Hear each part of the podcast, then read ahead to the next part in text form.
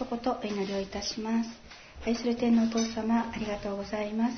どうぞこれからの時間をあなたが導いてください。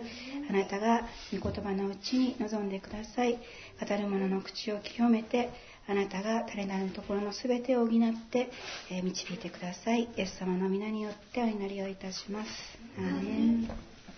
えー、先週はなんかゆりえさんが短いメッセージは悪いことじゃないと言ってくださって。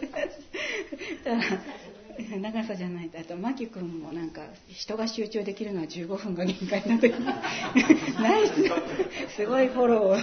していただいて。感謝でした、はい、でまた。励まされました、はい新学生3人を先週は泊丸先生がご飯に連れてってくださってもう本当になんか帰ってきたら3人とももう動けないぐらいにお腹がいっぱい。1ミリも遠慮しなかったという自分たちで言ってたんで。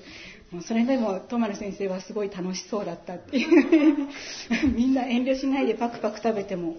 笑顔でいられる泊丸先生なんて哀れみ深い方なんだろうと思いました。え。はい、それでは今日も聖書を通して憐れみ深い神様を見ていきたいと思います、えー、ロマ書の10章の9節から13節までを、えー、レジメに従ってお読みいたします。なぜならもしあなたの口でイエスを主と告白しあなたの心で神はイエスを死者の中からよみがえらせてくださったと信じるならあなたは救われるからです。人は心に信じて義と認められ、口で告白して救われるのです。聖書はこう言っています。彼に信頼する者は失望させられることがない。ユダヤ人とギリシャ人との区別はありません。同じ主が全ての人の主であり、主を呼び求める全ての人に対して恵み深くあられるからです。主の皆を呼び求める者は誰でも救われるのです。えー、誠に御言葉はあなたの近くにあり、あなたの口にあり、あなたの心にあって、あなたはこれを行うことができる。パウロは預言者モーセの言葉を引用し、この御言葉とはパウロが述べ伝えている言葉、福音のことだと伝えます。イエスによってもたらされた罪からの救いの知らせは、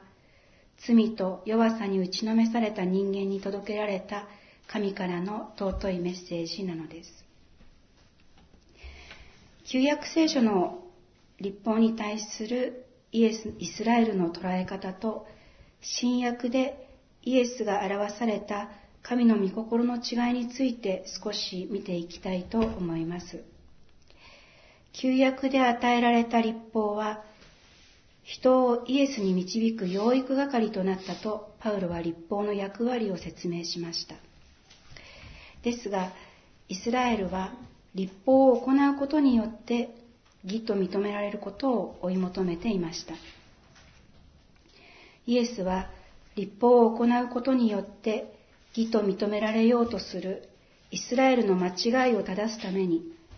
群衆にも、またイスラエルの指導者であるパリサイ人、立法学者にも、旧約聖書を引用して教えました。創世の初めから、父なる神と子なるイエスのお心は全く一つでした。ヨハネの福音書で、ヨハネは、このように語っています。未だかつて神を見た者はいない。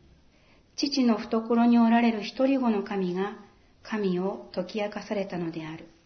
ヨハネ一章十八節です。このように述べています。イエスご自身も子は父がしておられることを見て行う以外には自分から何も行うことはできません。すべて父がなさることを子も同様に行うのです。ヨハネ5章19節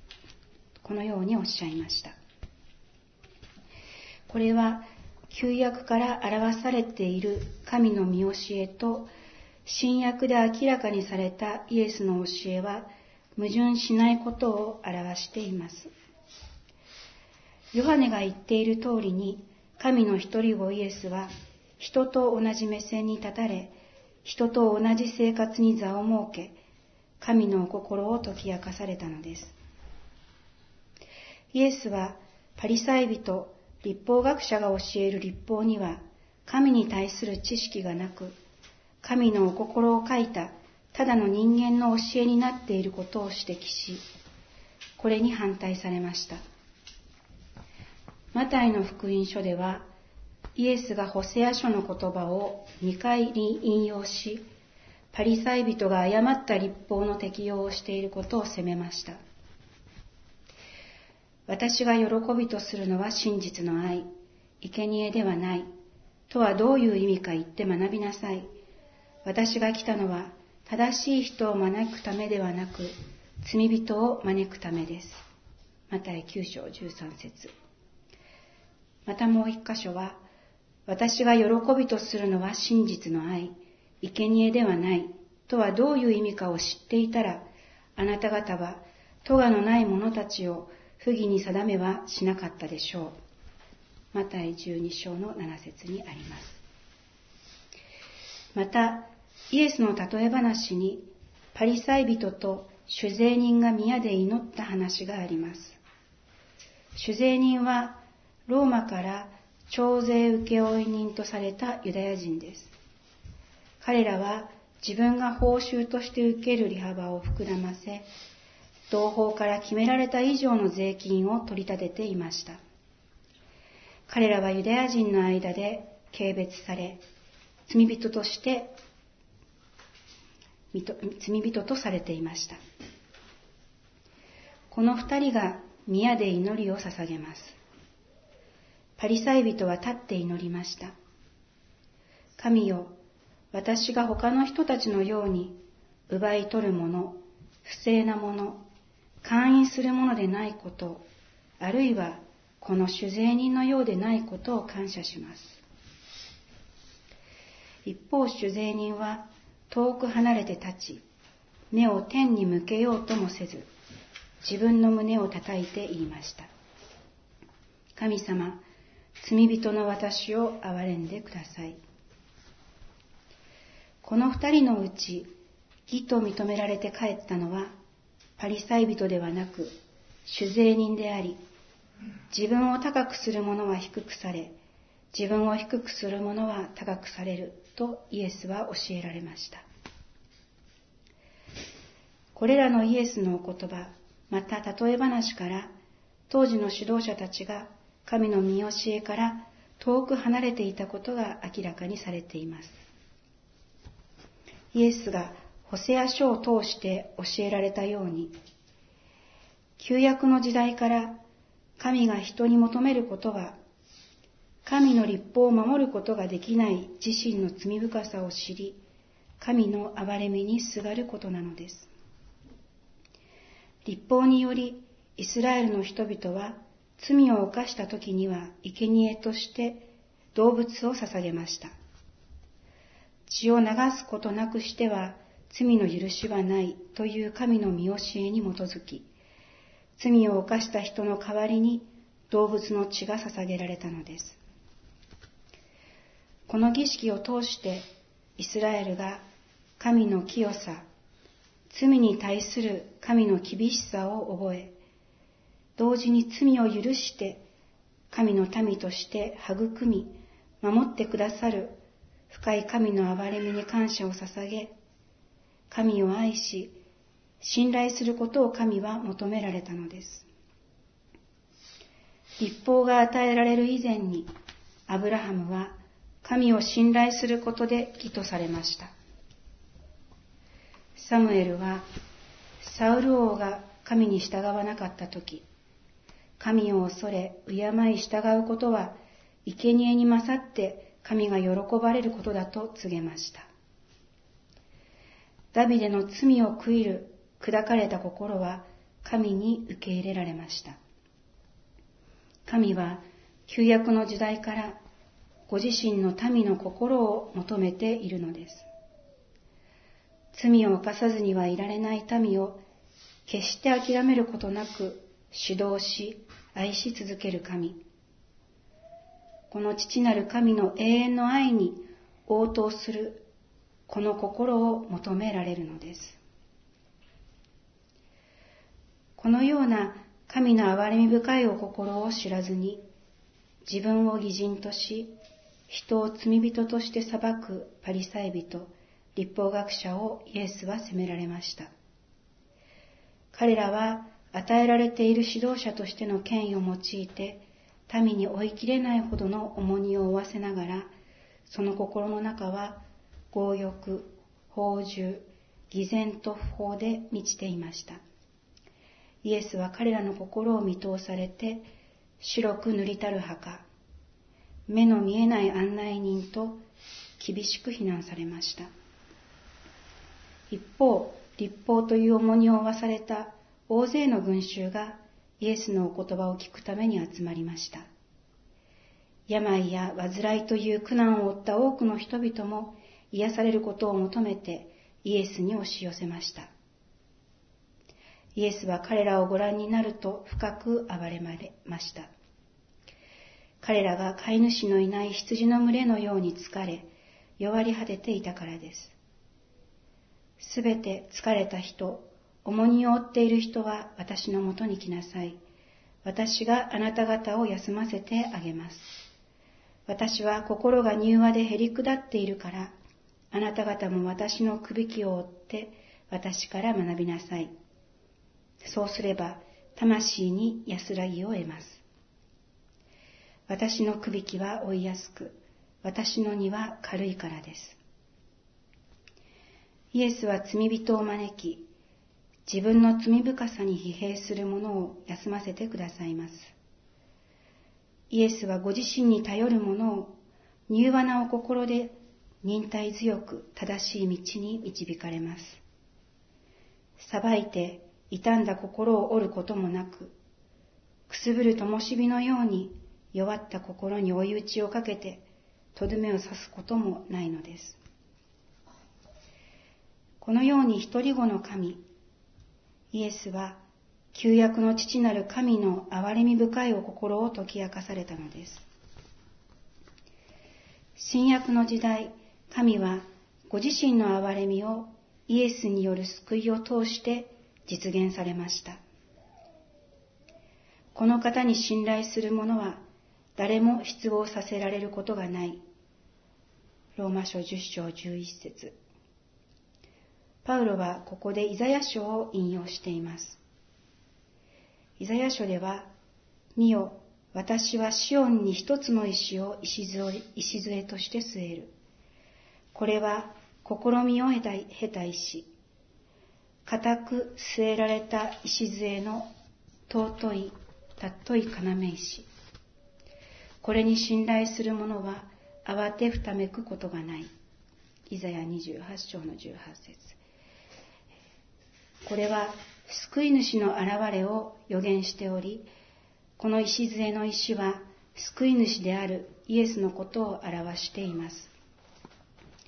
試みを得た石と表現されているこの試みとは、イエスがすべての人の罪を背負い、呪われたものとなって死に、黄泉にまで下られたことでなくて何でしょうか。神はご自分の一人子イエスを十字架につけ、十字架の上で流された血によって万人の罪を許すという方法で人に対する究極の憐れみを表されたのです。神から受ける試みは、神の御助けがなくては乗り越えることは難しいものです。その苦しみは他の人が理解することは難しいので孤独な戦いです。試練も様々な形がありますが、死に臨む試みは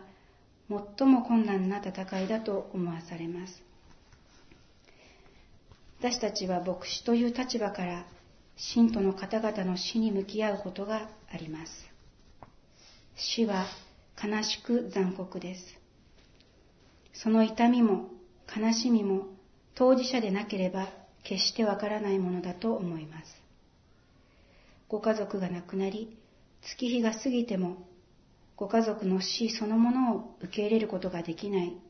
そのような方も多くおられることを思うとき、死が人に与える失望の大きさを感じます。イエスは神の一人子であられ、罪も死も全く無縁のお方でした。呪われたものとなることも、十字架につき死ぬことも体験したことはありませんでした。何よりも神と全く一つであられたイエスが神と断絶しなければならないという体験は一人子イエスにしかわからない見苦しみであろうと思います。十字架にかけられる前、イエスはゲッセマネの園でこれから受ける苦難のために苦しみ、もだえ祈りました。レジメのマルコ14章32節から36節をお読みします。ゲッセマネというところに来て、イエスは弟子たちに言われた。私が祈る間、ここに座っていなさい。そして、ペテロ、ヤコブ、ヨハネを一緒に連れて行かれた。イエスは深く恐れ、もだえ始められた。そして彼らに言われた。私は悲しみのあまり死ぬほどです。ここを離れないで目を覚ましていなさい。それからイエスは少し進んでいって地面にひれ伏し、もしできることならこの時が自分から過ぎ去るようにと祈り、またこう言われました。アバ父よ、あなたにおできにならないことはありません。どうぞこの杯を私から取り除けてください。しかし私の願うことではなく、あなたの御心のままをなさってください。マルコ14章32節から36節イエスはご自身に与えられた使命を理解しておられました。死を通った後に3日後によみがえることもご存知で、弟子たちにあらかじめ話しておられました。しかし試みは激しくイエスを苦しめたのです。イエスは弟子たちにも苦しみを隠そうとはなさいませんでした。苦しみを共に追い、祈ってほしいと願われたのです。それほどにイエスの見苦しみは激しかったのです。イエスは三度十字架の苦い杯を飲まなくて済むように父なる神に祈りましたが、その後、眠っている弟子たちを起こすと、まだ眠って休んでいるのですかもう十分です。時が来ました。見なさい。人の子は罪人たちの手に渡されます。立ちなさい。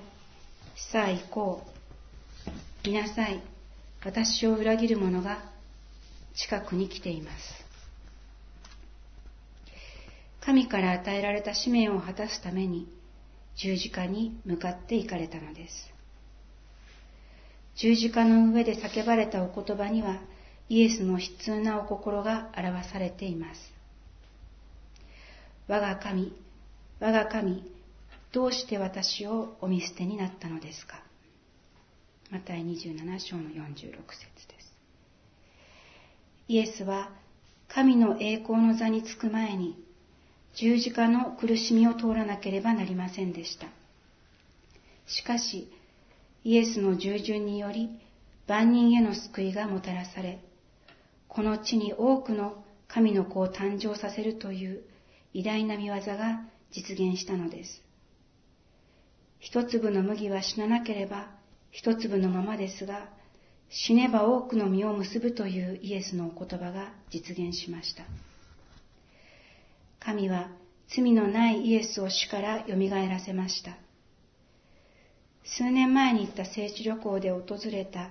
エルサレムにある園の墓での不思議な体験を思い出します。イエスが葬られたとされる墓の中で見た光。その内側から放たれる白く強い光は、聖書に記されているイエスが復活されたことを知らされた見つかいの光を思わせました。見つかいはイエスを探す弟子に、ここに彼はおられません。蘇られたのです。と告げました。復活を信じることができなかった私に、神様が見せてくださった光だと信じています。蘇られたイエスは今、私たちの心の中におられ、聖書を通し、賛美を通し、祈りを通して、ご自身が共におられることを表してくださいます。これはイエスが蘇られたことの証です。イエスは蘇られ、今、私たちと共にあります。イエスにより頼む者は失望させられることはないのです。ローマ書の10章の12節には、主の皆を呼び求める者は皆救われるとありますが、このお言葉はヨエル書からの引用です。ヨエル書でのこのお言葉は、神によってなされる終末の裁きによる救いを予言しています。神は創世の初めから罪を犯して永遠に失われる運命を負った人間を諦めることはありませんでした。激しい痛みと苦悩を伴ってまでもご自身の子として人間を取り戻されたのです。神は実にその一人子をお与えになったほどによう愛された。それは御子を信じる者が一人として滅びることなく永遠の命を持つためである。ヨハネ3章16節イエスにすがる者は皆救われるのです。では一言お祈りをいたします。愛する天のお父様、あなたが与えてくださった救いの恵みをありがとうございます。創世の初めからあなたはこのことを人を救うための計画を立ててくださっており、用意してくださっていました。そのことがイエス様がご誕生することによってこの地の上に実現しました。あなたは全ての罪から私たちを許しイエスの皆を呼び求める者には皆救いを与えると約束してくださって救いを与えてくださっていることをありがとうございます。私たちはあなたの皆を呼び求めただあなたの皆にすがります。自分の力ではなくあなたご自身の救いにえ感謝します。どうぞ、今日もただこのあなたの十字架の恵みにすがり、またこの新しく始まる一週間も共にいてくださるあなたに感謝し、またあなたにすがって生きるものとしてください。私たちにあなたの道からを注ぎ、インマヌエルであるあなたが私たちの心を支えてくださって、あなたの子としてどうぞ、えーえー、あなたの導きに従って歩むことができますようにそして私たちがそのことに対して喜びがあふれますように導いてください。イエス様の皆によってお祈りいたします。アーメン。